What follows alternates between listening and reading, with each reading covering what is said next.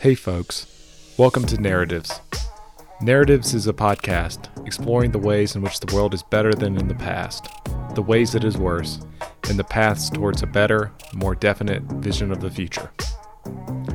I'm your host, Will Jarvis, and I want to thank you for taking the time out of your day to listen to this episode. I hope you enjoy it. You can find show notes, transcripts, and videos at narrativespodcast.com.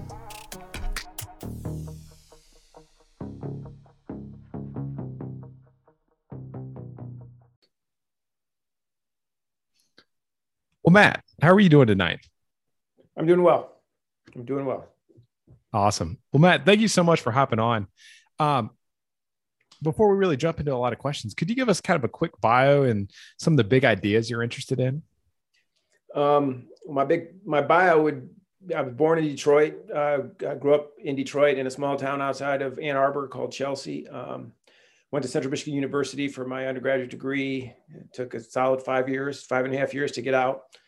Uh, eventually made my way to um, uh, a PhD program in political philosophy at, at Duke, um, and uh, got a uh, got a, a PhD at, at, Duke in um, kind of modern German critical philosophy, and um, and lived in DC and worked in DC for a while. Moved to California in 2004, where I have um, you know poked around in various uh, angles of the writing business since then, and uh, wrote a book uh, that got published this this this past spring. That's excellent.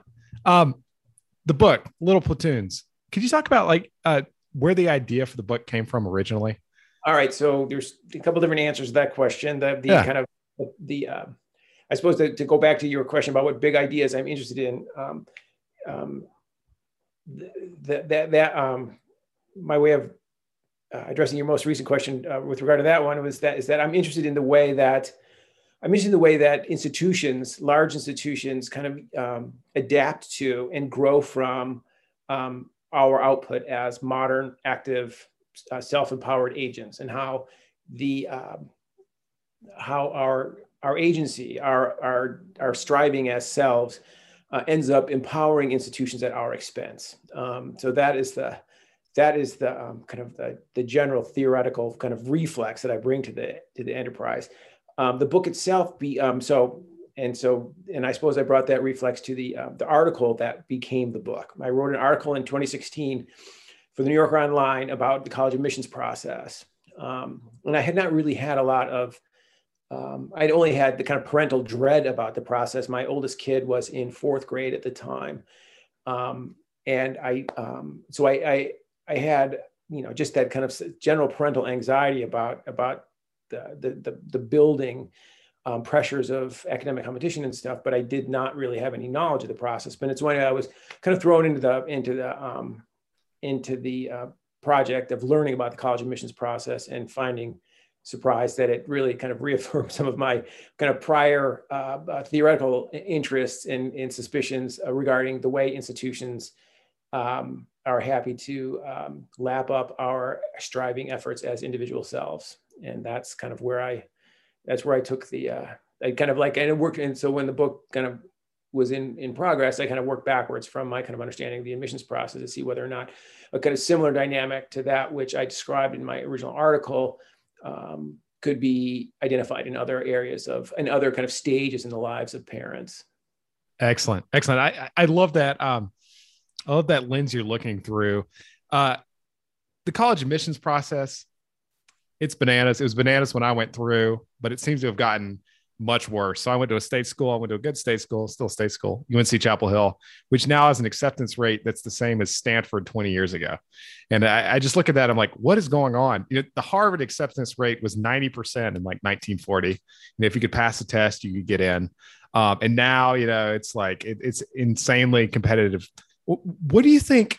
What has changed? You know, you know what has changed in our society that this has become more of a uh, that it's such a big problem. Well, one of the things that has happened, I think, is that just our understanding of of well, our understanding of the importance of college has changed. Um, the access to colleges has changed, and the access to information about colleges has changed.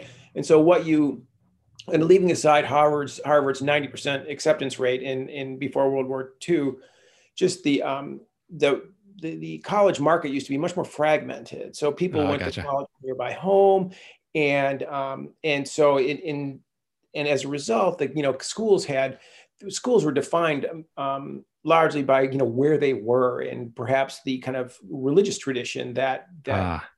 That they expressed that, that you know that they were kind of charged oftentimes charged with uh, furthering in their you know in their pedagogy um, and increasingly as as the kind of as the um, after the GI Bill and um, you know in this in in then yeah I think two inflection points one is the GI Bill and then one is the one is the um, early 1990s and the kind of up the kind of uh, this the heated up um, admissions competition from there. Um, the, the, the the college market became kind of nationalized, especially in kind of recent years. And so UNC now, before when I was in I was in grad school in the 90s and in um, in Durham, yeah. and UNC was a university. It was a North Carolina university, yeah. right? It was, a, um, it was a school that was it was identified with North the state of North Carolina. I understood actually at the time I understood that that it was hard because it was so popular for in-state students because there was a preference for in-state students. It was quite hard for out-of-state students to get into UNC Chapel Hill. In fact, one of the you know there was the kind of back and forth between Duke and UNC. one of the things that you heard was that it was actually harder for out-of-state students to get into UNC than it was to get into Duke at the time. Um, but for in-state students, I think it was a, it was a different story.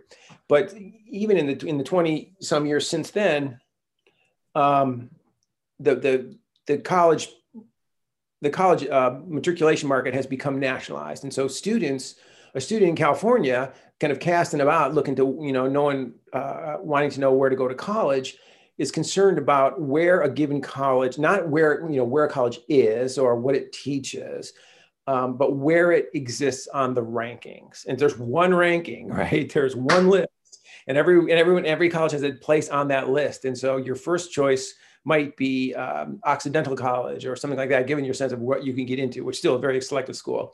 And your second choice might be um, UNC Chapel Hill, very different school, right? It's one's a little school, one's a big school, but you know they're right next to each other in the rankings. I'm not. I'm, they may yeah. be idea where they're right. nonetheless, so but the, the, so the, the the overarching consideration for for kids, um, for kids who kind of occupy this stratum of competitive um, uh, admissions competitive uh, high school um, high school students. The, the, the overarching criterion is where on the ranking the, the, the, the school is. And so, you know, if you're going to, if you're going to go to, um, and also tuition wise, what's the difference between, if you're going to go out of, you're, if you're going to go to a, a, a, private college, you know, what's the difference between going to that or a, an out of state state school, right? You're going to be paying right. you know, roughly this, the same tuition. And so the, um, so the so so one, the process has become nationalized, and so uh, UNC kind of like occupy just by virtue of where it was before the intensification happened.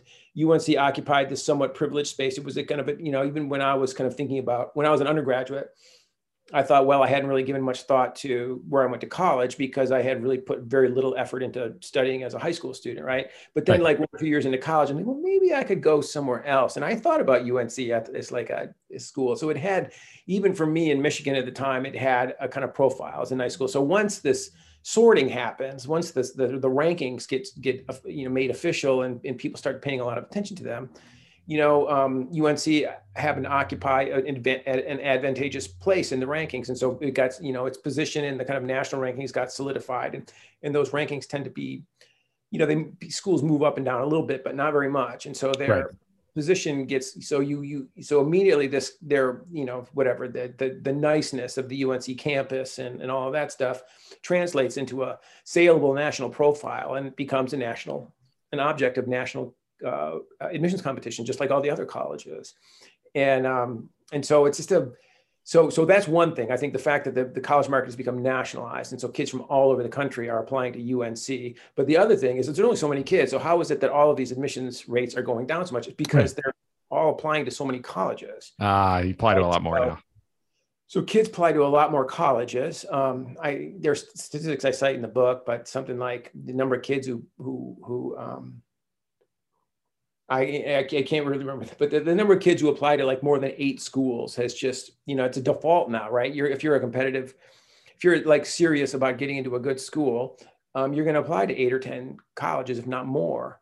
And so there's, you know, so the schools themselves are, are swamped with, you know, effectively superfluous applications because, because the kids are all going to get in somewhere. Right. Right. Um, but nonetheless, the, the, the way that this translates into rankings and the way these rankings, tra- you know, kind of like are, um, are uh, absorbed within the kind of the, the competitive, the population of competitive high schoolers, um, it just kind of get everything just kind of takes on this status this this status of extremely high stakes like the difference between these different colleges the different yeah.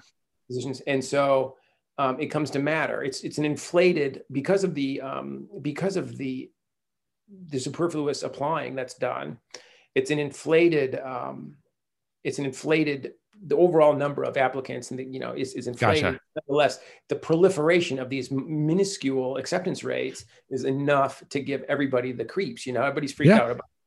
It. And so, um, so yeah, so it's a, it's. I think that those two things mainly became a nationalized process. So schools like the, the best schools were sorted from the because it's really the top twenty percent of colleges where the where this level of uh, that have become over this period of time, the, the top 20% of colleges have become more selective and the rest have, have either stayed the same pretty much or become less selective.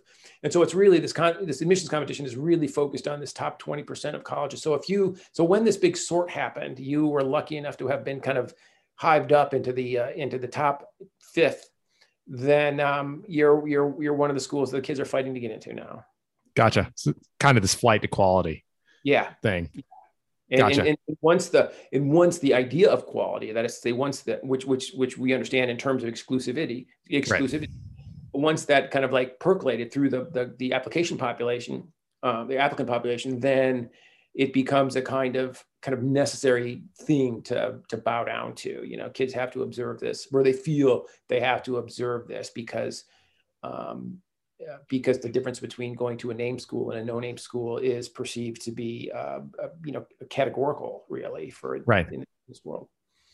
Uh, do you view, you know, education, especially undergraduate education, primarily like as signaling something, or do you think like people are getting like real different levels of human capital when they go to these different schools. What do you think? You know, yeah, it's really hard to it's really hard to tell. I think it's you know obviously I think that the appeal of these schools, people aren't going well. You know, it's I mean you're right. The suspicion that you're that you're that you're uh, expressing is I think uh, a completely valid one, which is that it is signaling.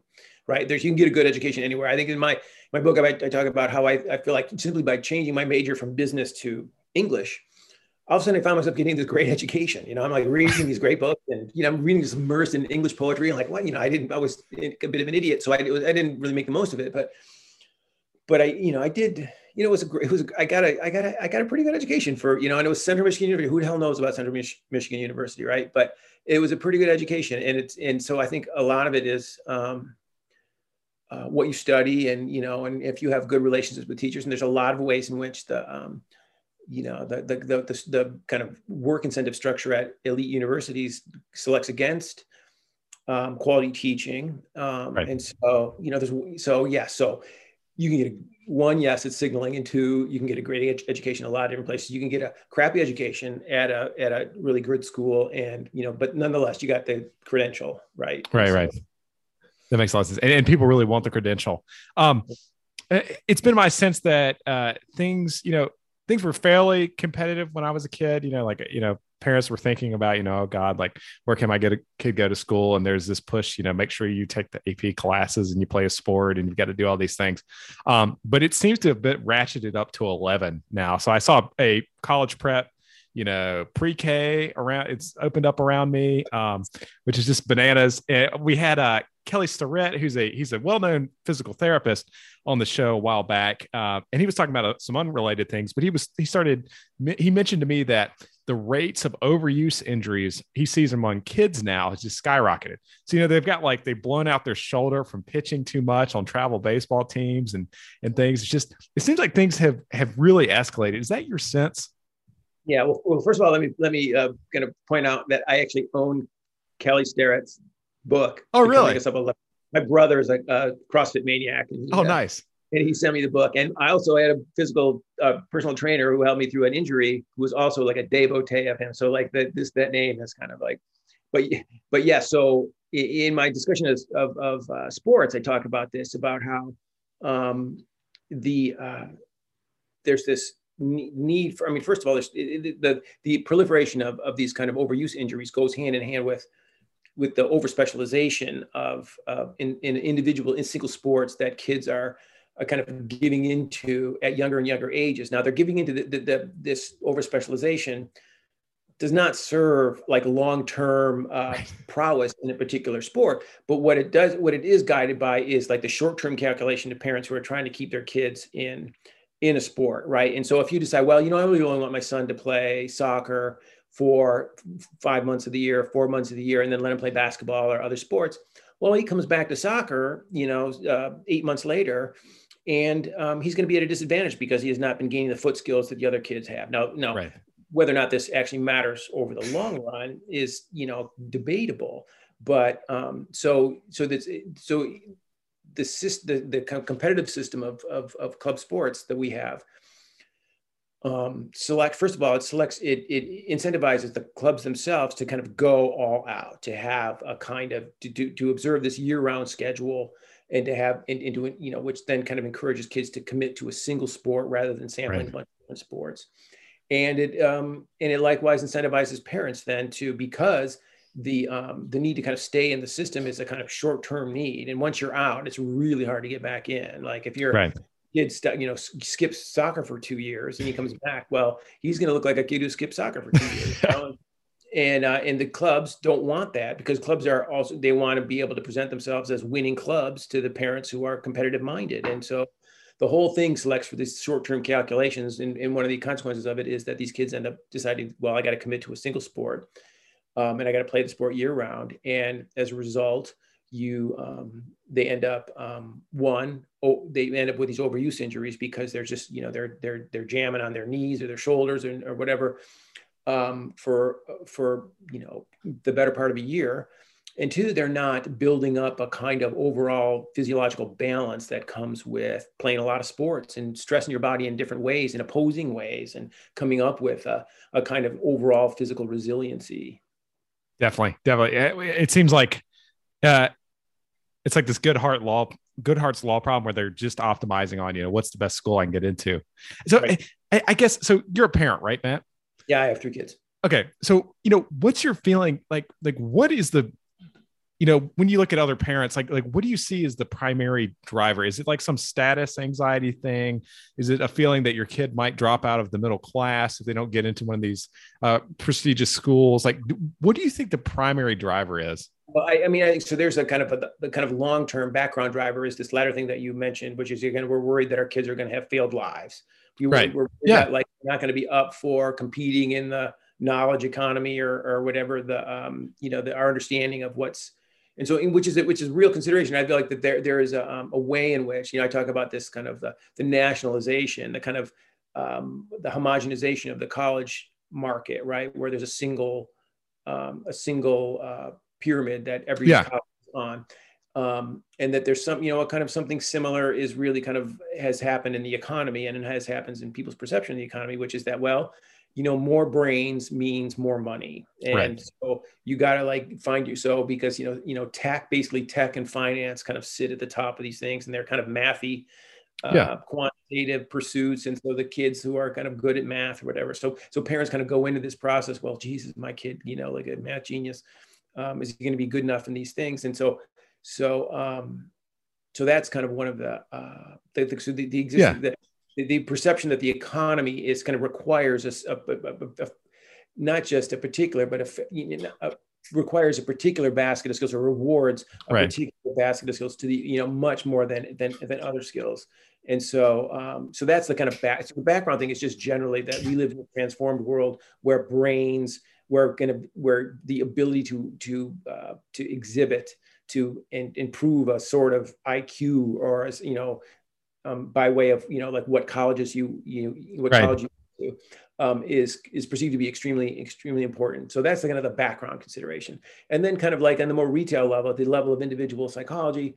I mean, uh, one of the I just I, I put a lot of emphasis on you can call it sta- you know you call it a kind of status games and, and that kind of yeah. thing, but it gives a kind of invidious spin on it in a way, and that we're all I like to kind of point out that we're all kind of status conscious people. Oh, right? definitely. Everyone is, no doubt. So by status games, we simply mean that people kind of occupy social space and kind of like and do it in this kind of comparative way and wonder if part one of the ways that they wonder if they're doing things right is is by seeing what other people are doing. But then in seeing what other people are doing, you start to wonder whether or not I'm doing enough. Right. Right. So, especially with this kind of like background consideration of kind of like you know success in the in the competitive economy and, and that kind of thing. Definitely, definitely. I, I also get the feeling. Uh, did you see the college admissions documentary? Well, I, I assume you you you heard about the, the college. The, you mean the the uh, Operation Varsity Blues? Yes, Operation yeah, Varsity I Blues. Wrote an article. I wrote an article for the New Yorker Online about that. About that. Awesome, yeah. awesome.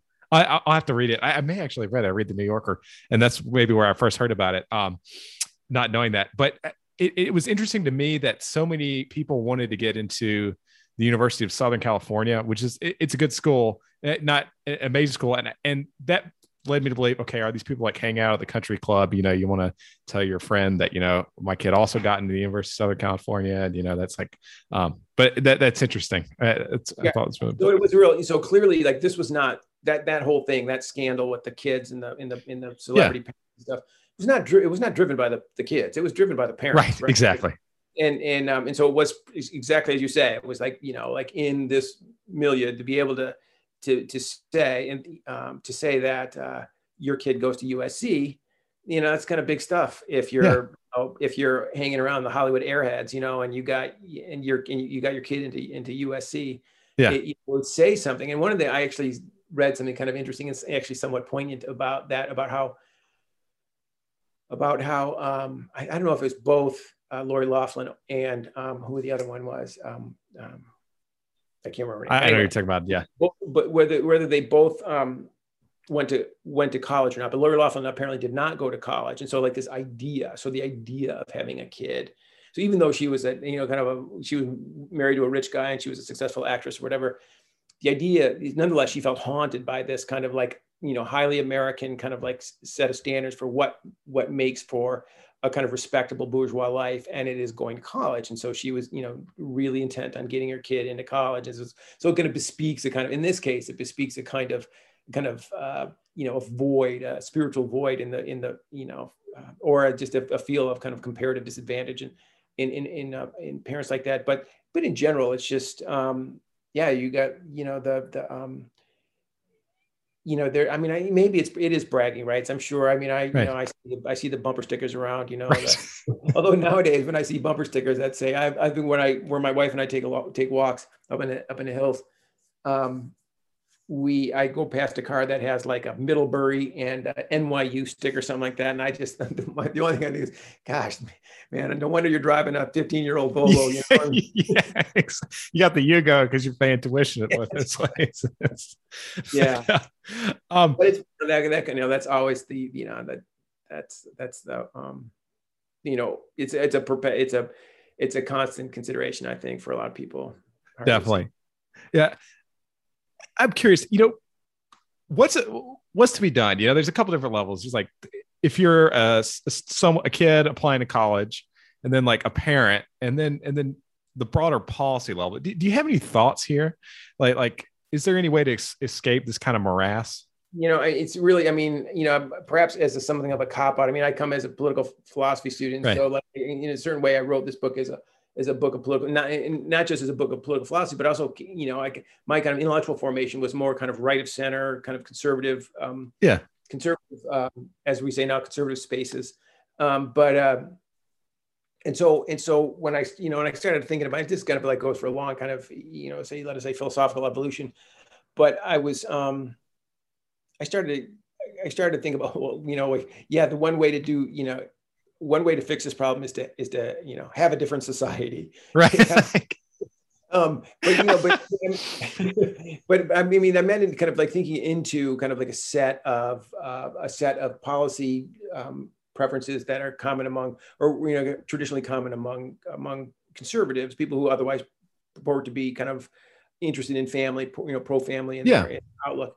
In that like the, my my point is that the kind of highly individualistic um, the highly individualistic, highly competitive kind of nature of American society, which is which are things that have traditionally been been um, celebrated within about America within conservative circles, that um, that these things, you know, the way these things play out at a certain point in the intensification of this competition, the way these things play out is that they actually it actually increases the the de- increases the dependency of families and, incre- and decreases their their independence and increases their increases their dependency on on you know highly highly uh, well um, well uh, placed institutional gatekeepers right. college being the, the best example so they have to kind of do what the colleges say you have, right. so your freedom is highly conditional on what colleges prefer if what you want is for your kid to compete successfully in this yeah. in this in this competition and um and so so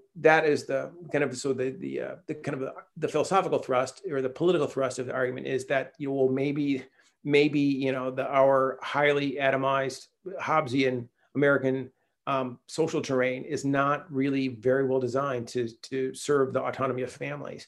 That autonomy of families, in fact, would be better served in a more um, solidaristic kind of social contract of something you know you know it's a bit of a cliche, but something along kind of uh, northern or you know Western European line, something a little bit more social democratic. Yeah, where people feel as if the stakes of success in any particular stage of the competition are not so great that your kid's failure means it's the means uh, some kind of mutilated life, some kind of life that you know is not it's not worth living according to bourgeois kind of perspective, you know. And so um, that is so at the highest level i think is like anything you know any policies that that um, take the stresses off of families um, that that you know stronger stronger safety net um, and that those kinds of things. And then on the retail level you know i mean there's a bunch of things. I i, I you know i kind of wash my hands of of kind of giving or, or, like at least building a great deal of advice into my book just because i one of my kind of argumentative standpoints is that well these are all th- th- these are kind of this is a collective action problem. These are right, kind of yeah. that are very yeah. very difficult to step out of. And so you know maybe like the crafty parent can figure out a way to do it while you know kind of but while like playing their own game but that none, none that leaves everybody else to, to scrabble after the scraps you know and so um and so so there's i mean there's you know like i think that like it's good to know exactly what you know if you're really going to be you know, freak out about this stuff it's good to know exactly what what rides on where your kid goes to school right. for example. And there's research to show that really you know what matters is not what school your kid you know got into but what who your kid is and what your kid is made of. And right. and um, you know, that will determine over the long run you know with some extent i mean maybe going to harvard you end up networking in a way that you know you end up with your interviews at McKinsey and you end up, you know, maybe knowing people who get a chance to intern somewhere, you know, important or whatever. But I think for for for the most part, um, so, so that's a kind of lesson of one set of of, of kind of economic um, uh, uh, papers that like who your kid is matters more than where they went to college. Now there's you know there's always going to be kind of like arguments against that, and there's there's right. interesting conversation, but that's that's one thing. You know, and I hear things also. I get I, you know I've gotten since the book came out. I've had you know people who um, who kind of argue, you know, kind of like want to talk about the you know different ways of kind of opting out in a. Um, I don't know if you're familiar with Rod Dreher. Yeah, the uh, Benedict option. Benedict. So like people with kind of like pursuing a kind of Benedict option, and which I, you know, frankly, I've always, I mean, I kind of see the appeal of that, and and it suits my kind of disposition as a as a parent and a right. kind of a political theorist slash parent that like yeah i want to be able to kind of draw the circle around my family in such a way that i don't have to deal with this crap you know? Yeah. And, but again you do that and you still leave everybody else is still out there you know? And so it's kind of you're just basically kind of looking out for yourself. And so um so yeah so i mean sure go ahead and be you know do the benedict option if that you know if you homeschool your kids and stuff. I, i'd kind of like that but um but it's you know nonetheless it leaves the problems unaddressed. And and so um, and so I think that so the problems are largely large scale ones of of um, public policy more than anything.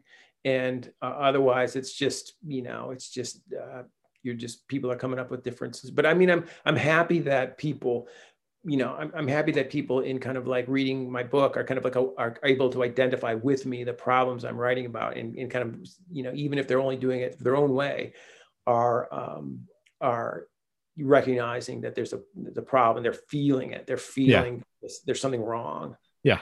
Well, what what I really liked about your book was this the framing, which I really hadn't thought of, is how like you know the actions of of the big universities in this country they drive like like the incentives they create drive every like all these parents actions like you know i i i, I don't know why i thought of it thinking going the other direction you know it's like the parents create and it's a feedback loop right as well um but you know like the way they're super exclusive, you know, like Stanford's endowment's $23 billion. You know, they haven't grown the enrollment with the endowment. You know, it's like uh, they're they're actively doing things that, you know, to maintain that kind of nightclub appeal where it's just this velvet rope. Um, I, I I'm curious, you know, it's funny, we had Tommy Collison on the show, who's uh, one of the Collison brothers of Stripe, a big uh, internet payments company. It's this huge billion dollar company. They grew up in Ireland in this like tiny town. Um, and as kids, they were just free to pursue whatever pursuits they, they thought were interesting. You know, one of them learned Latin, a couple of them learned to code and started Stripe and did all these great things. And it, I was just struck by how different that was than American kids growing up here. It's right. like being able to pursue that, what you want. Yeah. So that's, and that's part of, mean, this is like, you know, it's this is i mean the way i describe it in the book is that it is, is a kind of an accident of institutional design it's kind of like right. we had all these colleges right and we had all these colleges that it was awesome all these colleges you know yeah. these pastors went out into the landscape the buildings and founded all these colleges and these states these you know america's 50 states created yeah. these these uh, land grant institutions which you know and the variety is, is fantastic but at a certain point you know it became uh, um, it just got it got kind of organ, organized into a single thing. Yeah. And um, and so the um, so you know, what was what was kind of great and and, and about the variety of American institutions got kind of translated by virtue of you know a, a series of you know you know economic sociological um, developments again these are i don't want to like talk about oh this is the big you know one cost thing but a right. lot of different things contributed to this to this um, process. But the result was that it kind of turned what we was a, what, what was a um, a wondrous variety of institutions into a single and exacting status hierarchy that everyone has to kind of like find the right you know the best place on. And if you contrast that, the, the contrast that I can return to several times in my in the book is with Canada, right? Where yeah. Canada has like a hand, you know, like big, giant, but entirely respectable um, um, you uh, provincial universities, right? Yeah. And people don't make a big deal about it. So there's, um, so there's um, in um, in um, you know, so University of Toronto is like the big school in in, yeah. in Canada, um, but it uh, it it's not it doesn't have the same status as a Stanford or Harvard, you know. Right. So you got into UT. Well, that's cool. I mean, I knew people like I went to grad school with a super smart guy who was in a PhD program of at, at Duke in history, and he is he went to University of Western Ontario. You ever heard of University of Western Ontario? It does. It's a it's a big school. It's an it's a big school, and um, you know, or York University or Queens, whatever. Like these various big schools in Ontario, big public schools um, and it's like people just don't make a big deal about which one you went to. And right. um, that just cools things down a lot. I think people figure, well, and, and another thing is that the the competition that the competition that that for us gets you know gets uh, pushed down to younger and younger ages is is in Canada it's captured by the colleges themselves. The competition is among college students, not among fifth graders or much better.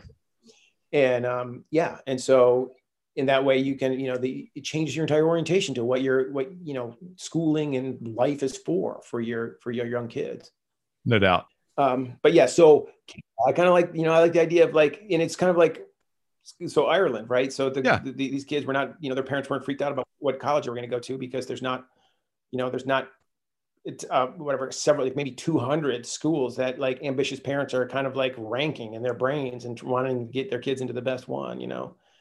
And all you know and also little schools. So all this like you know one of the things i talk about in the book is the comparison of the sizes of of the entering classes of you know you, you know university of toronto the entering class is like 15000 the entering class is 15000 people in um you know the, the entering class at like williams college is like under a thousand you know and um and and maybe 500 or maybe less and so um, so and so the point I'm making that in that in that little digression is that the, with you know the meaning of of a particular college acceptance is so much greater here. The social right. meaning, what it signals, what you can signal with it, Whereas, oh yeah, my kid got into University of Manitoba. You know, right. awesome. You know, yeah, mine too. Everybody on the right, exactly. everybody. so, no doubt, no doubt. Well, and, and it feels uh it does feel existential. You know, it's like if you don't get the the right right degree, it's a dunce cap or something, and you know you'll never be successful. And uh, it's uh it's quite brutal in the U.S., which I, I like the Canadian model. That sounds like a much better better approach. Um, yeah. I, am curious. You mentioned uh you know how atomized U.S. society has gotten, and and think about that in the context of the family. Uh, is that something that has gotten worse over time? I know it feels brutally atomized, just especially with COVID. You know, this has just been accelerated. Um, but is is that just a feeling I have, or do you think that's really the case that that has kind of changed? I mean, I think that one of the, um, I think going from a, a, kind of one of the kind of assumptions of my book is that one of the there's always there's a kind of double edged sword about um, just in the kind of availability of information, right? So you can yeah. like um, you learn about all kinds of stuff, but you also learn about other people. You learn about what other people are doing. And so because, you know, this, I don't really go into the Rene Girard kind of mimesis stuff yeah. in the book, but I could have. And, you know, and there's a, um, you know, there's this sense just knowing what other people are doing can, it has a tendency to kind of haunt us. Right. And so, right. And, and, and, and, to, and to get into our heads about, well, well, then what we need to be doing. And, um, and so the feeling of atomization, uh, would, uh, given this, would naturally follow from this the kind of just the more kind of information um, saturated environment that we we kind of swim in these days. And so um, so just yeah, so knowing more about colleges, knowing more about other other other parents, is just like ways in which this you know knowing. Um, just having this information kind of like just batter our brains constantly it's hard not to kind of absorb it as a kind of existential challenge that you have as a parent to kind of like well gird your um, your your children against the the the the, the war that is you know that you were learning is waging out there on you know on, on the outside the the, the uh, four walls of your house. Um, so so i mean that's kind of at the perceptual level and um, you know could, but at the actual objective level of of um, of uh, society itself um, there's a pretty strong case to be made that the economy has has changed in a way again to kind of um, to um, you know make middle class lives a more kind of exclusive good you know contingent right. on the the you know the college degree and um and uh and, and not only that the middle class life is an exclusive good but that the, a working class life is less much less um much less creditable much less respectable than it was um in the you know 50, you know 70 80 years ago because the um the amount of of, of um, product that that the businesses take, uh, you know, that the, the top level of businesses take um, is relative to what the workers take is, is is increased, and so you know people, you know, it's it, working class life is not. I mean, it's really hard to kind of, with the exception of like the, you know, certain of the manual trades and that that are particularly remunerative. Um, the you know the idea that you can you know kind of like angle for a working class life and and have a good life as uh, someone who works with your hands um, it's not very convincing. And so the the the um, I'm not saying it's not it's not very convincing, especially to a the kind of population of anxious middle class parents, right? So they feel right. that if they're not if your kid is not going to be kind of make it into this this kind of stratum, the self reproducing stratum of, of of of middle and upper middle class knowledge workers, then the drop that they make from there is a precipitous drop that you'll do anything to keep your kid from experiencing. Do anything Just, to kind of fall off that cliff. Yeah. And uh, uh, it's super brutal, super brutal. Um, kids, you know, phones and like uh, uh, the pervasiveness of information technology. Uh, we've talked a little bit about that in, in terms of just like knowledge about, you know, what's going on, like who's applying to what college. But do you think there are negative effects kind of beyond that that we should be worried about? Are you talking about information technology in particular? Yeah. Um, well, yeah, I mean, I, there's, you know, there's again, and this also kind of goes to the whole kind of competitiveness thing in general. Kind of we become, we feel like, well, we have to submit to the imperatives of technology because that's really where the future lies. You know, right. that, that if our kids, you know, you kind of you feel like I kind of joke early in the my te- you know, technology chapter about how when I, you know, my parents got me an iPad when. Yeah. When I, you know, when my kids were little, when I, I didn't even have a third kid yet, and um, and having this iPad, I just naturally kind of like related to the existence of the iPad, this big, pretty uh, image, you know, screen with all this kind of stuff that I could kind of present to their their hungry eyes. And and I just thought of it as being, you know, oh my gosh, the stuff that they can learn on this, you know, and it was completely in defiance of what my own kind of like informed sensibilities about this stuff were. But just having that that that that bit of computer technology was just so beguiling and so seductive. I'm like, oh, my kids are going to learn a ton from this this this iPad, you know. Yeah. And um and and so there's a way in which the the um you know computers and, and technologies kind of speak to us as parents as being a kind of vessels of of, of agency and um and information that we're going to that we're going to like hook our kids up and they're going to learn because there's so much information you know that can course through this this this portal. And um yeah and so that's one i mean so that is so i think that kind of like is the kind of one of the origins of our kind of how easily disarmed we are before it. That is to say we were not you know there's there's a lot of reasons. We all know them too. There's a lot of reasons to be suspicious to be defensive regarding technology and we kind of learn about all the, the harms and possible harms and stuff but we feel like well geez you know if we're going to give in to the to the warnings then that's going to kind of like sever us from the the uh, the currents of power that you know about you know over the future that run through these these devices we feel like if you don't if you're not your kid's not connected the kid doesn't have an ipad and he's not like you know what I don't know, reading Wikipedia pages or whatever they're supposed to be doing. Right. Um, that that he's missing out, and um, and I, it's it's a it's a again it's one of these things where the, the kind of base level of vigilance that we're supposed to have about our kids and their brains and the future and stuff kind of kind of leaves us susceptible to kind of um, believing the promises um, that reside in a, something like an iPad. Definitely, no, I I really like that. Um, this next question, you, you, know, you just talked about the future. You know how how we think about the future. Um, you know, eh, one of the big problems I see in American politics today is you know the left doesn't really have this like appealing vision of the future that's different than the present that's achievable and neither does the right really. Like you know no one has this okay like what does the future look like that's better for everyone that is actually different from today that we could you know put together? Like it's something we could actually do. Uh, do you think that exists in the in the problem space you know or is are we just kind of uh gonna suffer decline and, and decadence like uh, ross douthat talks uh, about right? um you know i've it's weird i mean i did not I, I did, you know, I did not expect a lot from Joe Biden when I, I voted for him, um, but I voted for him. And, you know, like, and so I, I don't really, I'm not, particularly romantic about the, about the future. I don't really, yeah. you know, not typically kind of like signed on to kind of um, uh, progressive visions of uh, ultimate fulfillment or, you know, and through Whig history or something like that. Yeah. So, right. So that's, um, although, no, actually I won't go into that, but anyway, I was going to say, no, I'm not, you know, I'm not, there's no we you know i was going to joke about how we're the fulfillment of the past but you know. But but like uh, nothing no one's going to improve upon us. Um, but no i was going to um, uh, uh, what i was going to say was that but there's just a kind of handful of things like the child tax credit for example like yeah.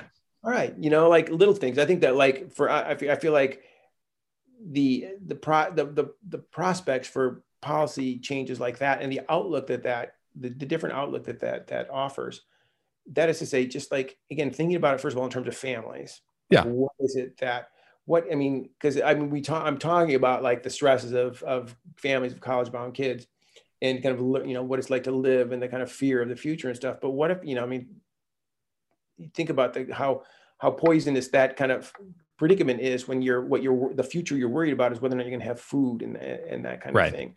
And so, I mean, there's a so this this more kind of generous you know public policy toward families just at the basic level of giving them money. Yeah you know, I, think, good. I think a lot of uh, there's a lot of and I and I and I absorbed a lot of this myself back in the day a lot of anxiety about what the you know quote unquote pathologies of of of um, kind of public handouts or whatever would be. But you know there's a fair amount of research you know uh, kind of more current that that um, doesn't perhaps doesn't entirely eliminate those concerns but you know it situates them and minimizes them to a certain degree where you can then focus on what the benefits are, you know, which is the fact that like poor people have more money and families have a little bit more security. And so you yeah. extend that, um, extend that um, uh, kind of policy approach in other areas. Um, you could possibly just see a kind of an easing of it, just a feeling, a, a easing of the feeling that the stakes are so damn high. Right. And then the stakes aren't that high. Maybe we're not like just at the cusp of, of failure and something, you know, uh, some, you know, ba- version of life that is, that is, um, that is kind of not worth living. And, and, uh, yeah. So, yeah. So anyway, that's my, you know, and I, have turned into something of a bleeding heart in this regard because I just, I, I feel like, you know, the, the, um, the, uh, the families need to be supported. It's hard to it's hard to be a family. It's hard to raise kids and, and materially and otherwise. And um, and uh, you know, and, and, and so, so to kind of live in a society where where like some of the feeling of imminent you know apocalypse is is is um, diminished, um, it be, would be a good thing. Definitely, I, I I wholeheartedly agree. I think it's really important we help support families. Um, I, I might have read this in, in your book. I can't quite remember, but it does seem like, you know, we used to live with a bunch of, you know, we live with our extended relatives, right? You know, your uncles, your aunts, you live all together. Um, and, and now we live in very kind of, you know, in much smaller groups, you know, like uh, mom and dad and some kids, like that's, that's much more average. Family is like a kind of, yeah. Yeah. So. Yeah. And, and, um, it, do you think that that's a negative trend? And, and and and it's actually you know that being the norm that's not really the norm anymore either. Like uh, nuclear family is not the norm. It's, it's usually single parent households now. Um, do, do you think do you see this trend kind of continuing or you think it was something we're, we're able to get out I of? mean, you know the thing is that is that when this kind of goes to kind of class stratification too that like the nuclear family remains the norm for educated educated uh, parents, right? So that the, right. the, the, more education you have, the less likely you are to get divorced. And so, and there's a lot of stay married, yeah. And there's a lot of advantage to the kids that accrue to that that that the one thing. Yeah.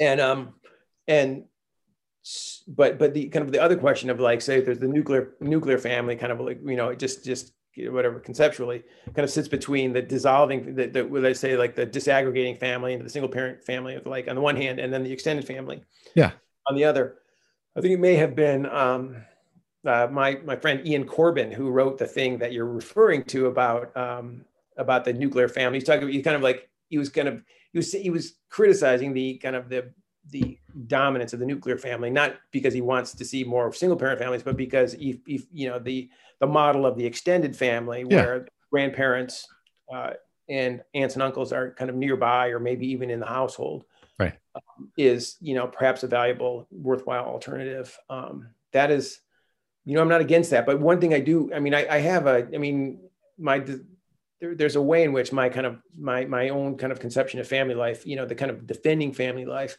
in the in the kind of the, the node of family life as a as a kind of a site of otherness of alterity of difference. Yeah um, that that you know that, that that's built upon a conception of the nuclear family, right? Because that's right. where like those those you know little kind of intense bonds form, those little shared meanings that really are not shared with the outside world. Um, so there's a way in which you know I feel like the nuclear as a as a as a way of protecting the kind of intense particular bonds um, that that we don't experience out in the world that the nuclear family may be the sturdiest version of that, right? Um, but you know, at the same time, it is um, there are definitely costs to uh, favoring that model over over say the, the, extended family and the way that in the U.S. the way that um, you know the kind of for at least I don't think it's the case so much anymore, but you know certainly in the decades after World War II, the the, the cultural model that was propounded that be, you know of the ideal family life was um, you know, living in a cul-de-sac in a subdivision in a you know split out home where you, yeah. you know a little castle, and that's a costly model in a lot of ways too. So, um, so you know, I, I mean, nonetheless, I'm sentimentally, I'm very fond of the nuclear family model, the two-parent nuclear family yeah. model. You know, you know, but again, you say this, and you and you kind of like feel like, well, people are going to be, be upset because you're denigrating other family arrangements. Um, and you know, and I know single parents work hard, and and yes, and it's kind of important to acknowledge that. But you know, I mean, but at the same time, the problems that single parents face are in their own way an argument for two parents. Yes, absolutely, and I think, um, yeah, I think people can never hear that th- this point that you know they they hear like they hear someone say like, okay, like I'm pro nuclear family, and they're like, well, you're clearly against single parents, and it's like, well, uh, you know, two parent like married households have better outcomes like uh, in, in all these metrics because people uh, probably for reasons like you know you're kind of committed to each other there's kind of this like sense in which it's harder to defect and for for whatever reasons. Um and and they hear that and they, and it's something like we used to have strong social norms like if you got a girl pregnant and she's gonna have the baby you know you get married. Like everyone got married. Like in 1960 everyone got married. And this was like uh, what people did and you know there's there's downsides to that because you're locked in perhaps in a relationship that's not purely optimal. But it does seem like there are a lot of upsides and and people just can't hear the idea that well it would be good if we had a social norm that this is the norm. You know what i mean? And encourage that to happen. Right. And it's hard to like find your it's it's, it's hard to kind of it's hard to to find yourself defending that norm right? And kind right. of like the, for the kind of the um the, the reasons that you're, you're you're talking about um, without people taking it as if, well, you're kind of, you know, denigrating the efforts of people in other yeah. families. You know, and I will say I'm, I'm all for respecting the the efforts of single parents, and I and I am not against gay people, gay married people adopting kids. But you know, there's a there's a degree of kind of like innovation in family structure with say like polyamorous families and things right. like that. It's like, like start drawing line. And, and, the thing is that you'll get you'll get grief for doing that, like for for questioning right for, for, for drawing those kinds of lines. And, and I feel like, no, I'll draw those lines. Um, right.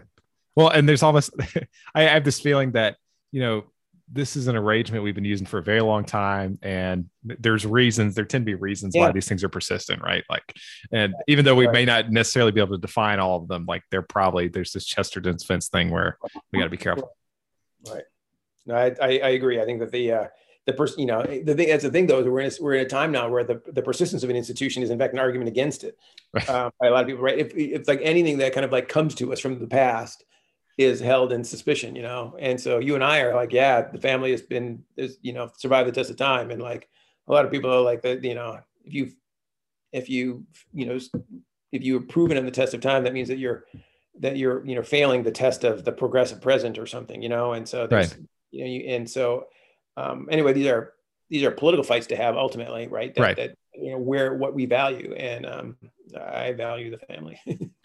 definitely, definitely, well put. Well, um, Matt, it, thank you so much for taking the time to come on. I, I really enjoyed talking to you, and, and I've learned a ton. Do you, do you have any parting thoughts? And uh, second question: Where can people find your work in the book? Um, well, the book is available at a bunch of different. Uh, I suppose I don't know. It's you know it's in my bookstore locally, but I'm not sure.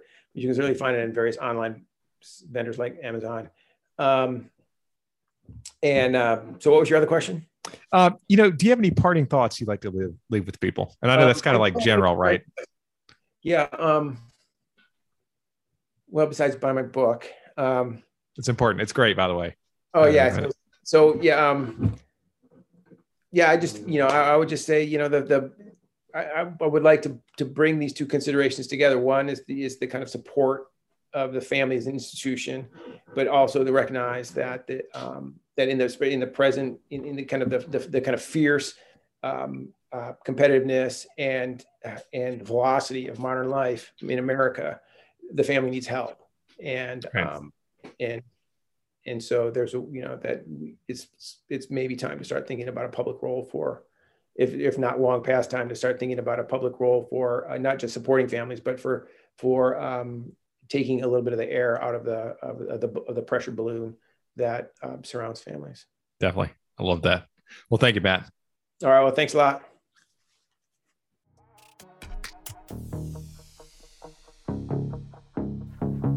Thanks for listening. We'll be back next week with a new episode of Narratives.